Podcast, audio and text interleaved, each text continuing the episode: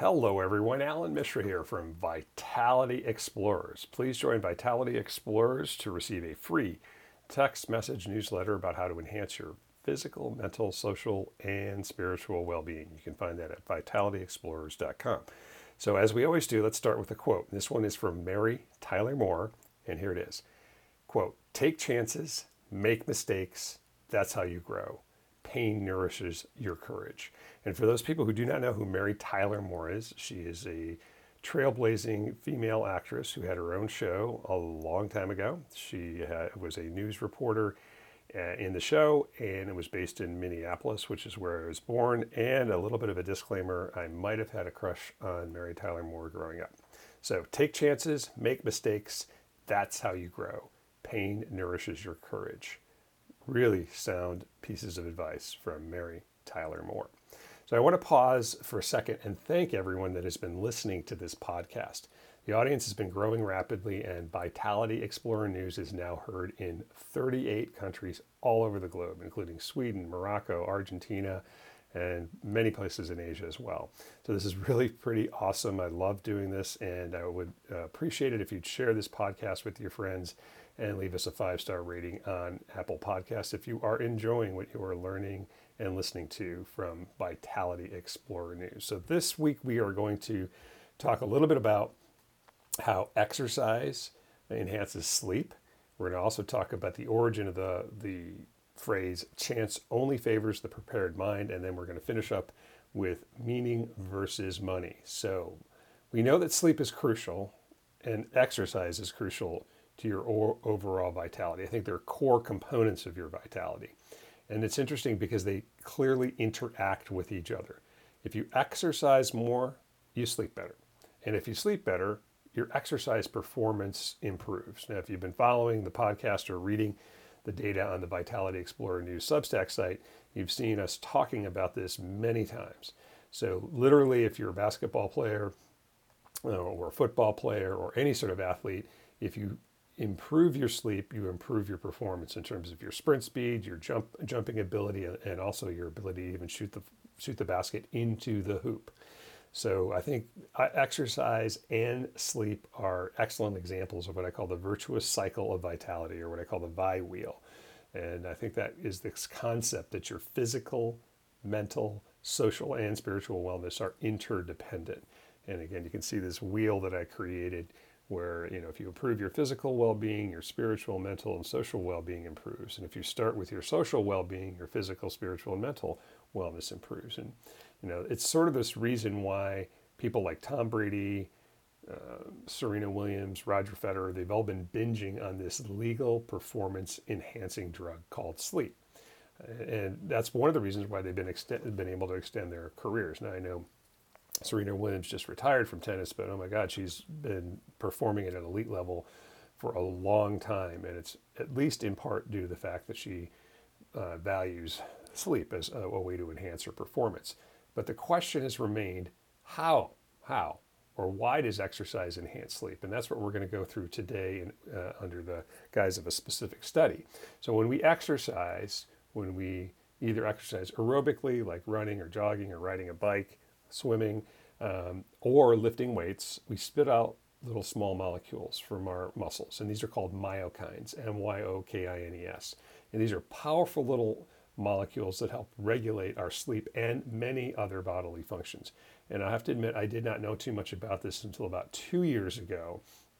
And as an orthopedic surgeon, I should have known better.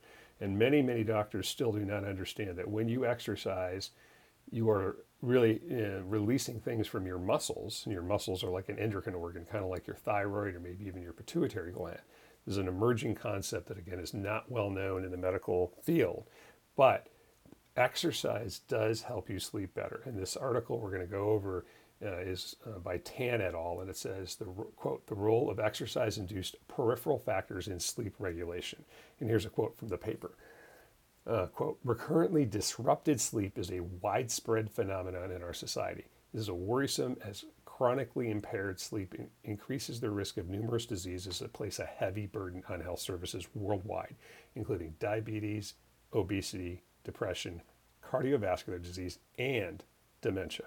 So, what I think is exercise as a tool to improve sleep is an under-recognized intervention that has significant value. Here's another quote from the article. Quote, less attention has been paid to the potential sleep modulatory role of molecules expressed produced and released by the skeletal muscle in response to exercise. Let me say that one more time. Less attention has been paid to the potential sleep modulatory roles of molecules expressed, produced, and released by skeletal muscle in response to exercise. So I'm going to name a few of these, and they have big names, and here they are. Uh, peripheral brain derived neurotrophic factor. You can see why they call it BDNF. And irisin, I R S I N, and then IL 6. All of these are examples of molecules that are released from our muscles when we exercise, and they have important roles in regulating sleep. And what we found, and this paper went through specifically, is a very interesting idea of most of the work so far has been done in animals, but there does seem to be a crucial bidirectional value to exercising more and sleeping better. So what they found, and they have a pretty cool graphic, which I put up on the uh, or the Vitality Explorer Substack site, uh, where when you release these molecules, your overall uh, sleep duration and quality improve. So, riding a bike, going for a walk, lifting some weights, this triggers your muscles to release a variety of these molecules, which have very powerful effects on a variety of different components of your overall health. Now, the type of exercise and the amount of exercise uh, in humans has yet to be perfectly confirmed scientifically. There are some suggestions that resistance exercise may be better than aerobic exercise, but we certainly need to do more research. And here's the Vitality Explorer analysis and recommendations. Um, number one, my hope is that we understand, by, by understanding the underlying mechanisms of why exercise improves sleeps, I think that'll hopefully motivate people. So it's not just because, oh, somebody's saying it that exercise improves your sleep, but I think it's potentially as powerful as sleeping pills. All right, so there's virtually also no downside to walking briskly 20 minutes per day or doing some light resistive band exercise as a way to potentially improve your sleep, also improve your physical endurance and your mental outlook. outlook, excuse me. So I think we can think of exercise like a sleeping pill. So if you're not already doing that, getting 20 minutes of exercise every single day in one way, shape, or form is a way to improve your sleep. And I hope that, that people will take this to uh, the core and think about that because there's so, so many people that are having trouble with their sleep, and the pharmacologic interventions have a lot of potential side effects. So you can read more about this article on the Vitality Explorer Substack site and um, get out there, get some exercise, and it'll improve your sleep. Let's move on to, to one of my favorite phrases of all time, and that is, quote, chance favors only the prepared mind. It, has, it goes by other things like chance favors the mind that is prepared. This comes from, of course, Louis Pasteur. Right? Louis Pasteur was a scientist. Uh, he was born in 1822, so almost uh, almost um, 100 years ago. And this this phrase has been embedded in my he- in my head since I was 17 years old. It was embedded in my head because my AP biology teacher used to give us two points out of 100 uh, on every single test if we filled out this question that said chance favors the mind that is, and we had to fill in prepared. So when I was thinking about this, I originally made a post about this last year, but I think we have a chance here in 2022 to still make a difference. So there's about four months left on the calendar, maybe four and a half months, and we have to think about these questions. What are we going to do with that time? And then more importantly, what are we already prepared to do with that time? So Again, Pasteur was a French microbiologist. Uh, he pioneered pasteurization, which is, you know, really the idea of sterilizing milk to extend its life. So low heat uh, killed off some of the micro uh, microorganisms, and and I think when I when I went back to that phrase of chance favors the mind that is prepared, or chance favors only the prepared mind, I was like, where did that come from? And here's an interesting little story. So Pasteur was a keen scientist and he learned a lot from Edward Jenner's work on smallpox vaccinations way back from 1796. So again, Pasteur was born in 1822, but 25 years plus before that, Edward Jenner started taking little pieces of smallpox and injecting them into other uh, into, into people as a way of potentially preventing a more severe disease. So that was embedded in his mind. That was embedded in Pasteur's mind as he started to look for other other diseases. And he was looking at rabies. And he reasoned that vaccines for things other than smallpox could be used and he thought about this idea of using, you know, a, an old viral culture. So he let it kind of grow out for a while, and then he took some of the virus that had been there for at least several days, and then he tested it in rabbits. And he found that these injected old, older viral cultures um, developed only a mild illness. They did not develop the full on rabies. So the idea led to this, what's called a, a live attenuated uh, virus. And he was the first one who did it in rabies. So when people were talking to him about it, well, how did you figure this out? And he, uh, in that context of figuring it out, he is clearly a vaccination pioneer, and we're, we're building on his work 100 years later, obviously in this time of COVID with various different types of vaccinations. Um, but I think the idea that he talked about was he was able to make that leap with this new approach because he was aware, that word aware of Jenner's work. So he was building on it. He was aware. He just didn't come up with this de novo out of nowhere. And for that reason, I, I call Pasteur not just a vaccination uh, pioneer, but an observation pioneer. His mind was able to make that leap forward, and literally millions and millions of lives have been saved with vaccines. And he's one of many people who obviously worked on them. But I think this leads us to a vitality lesson. And that vitality lesson is being observant, being aware, uh, and enhancing our observation powers uh, by doing homework, by doing our work, uh, increases our chance of being successful. So it's pretty simple. Just think about what you've been prepared for, what you've already done, and, and these ideas of being prepared, being observant, and, and especially being aware are under our control.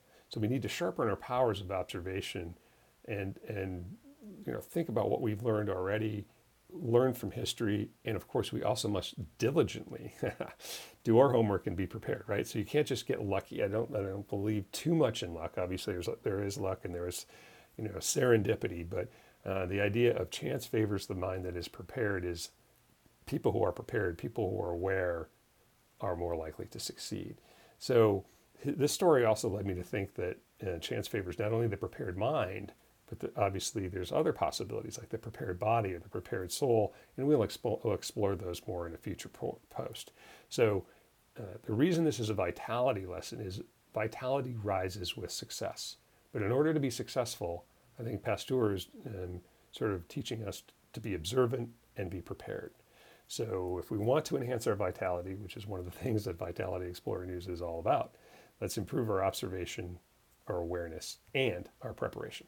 So you can read more about that uh, on the Vitality Explorer News Substack site and uh, leave your comments about how you prepare. The final, final little, uh, little nugget for this week's Vitality Explorer News is Would you rather have meaning or money in your life? And this is sort of this would you rather series of questions that we're going through. And uh, most everybody was interested in just having meaning over money. Um, some people think about having money can buy you meaning or buy you the opportunity to have meaning in your life. Uh, the, questions are just kind of thrown out there as, you know, how can we pursue both meaning and money?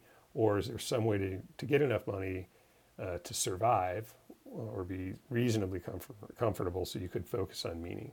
Uh, there's just an endless series of questions about meaning and money.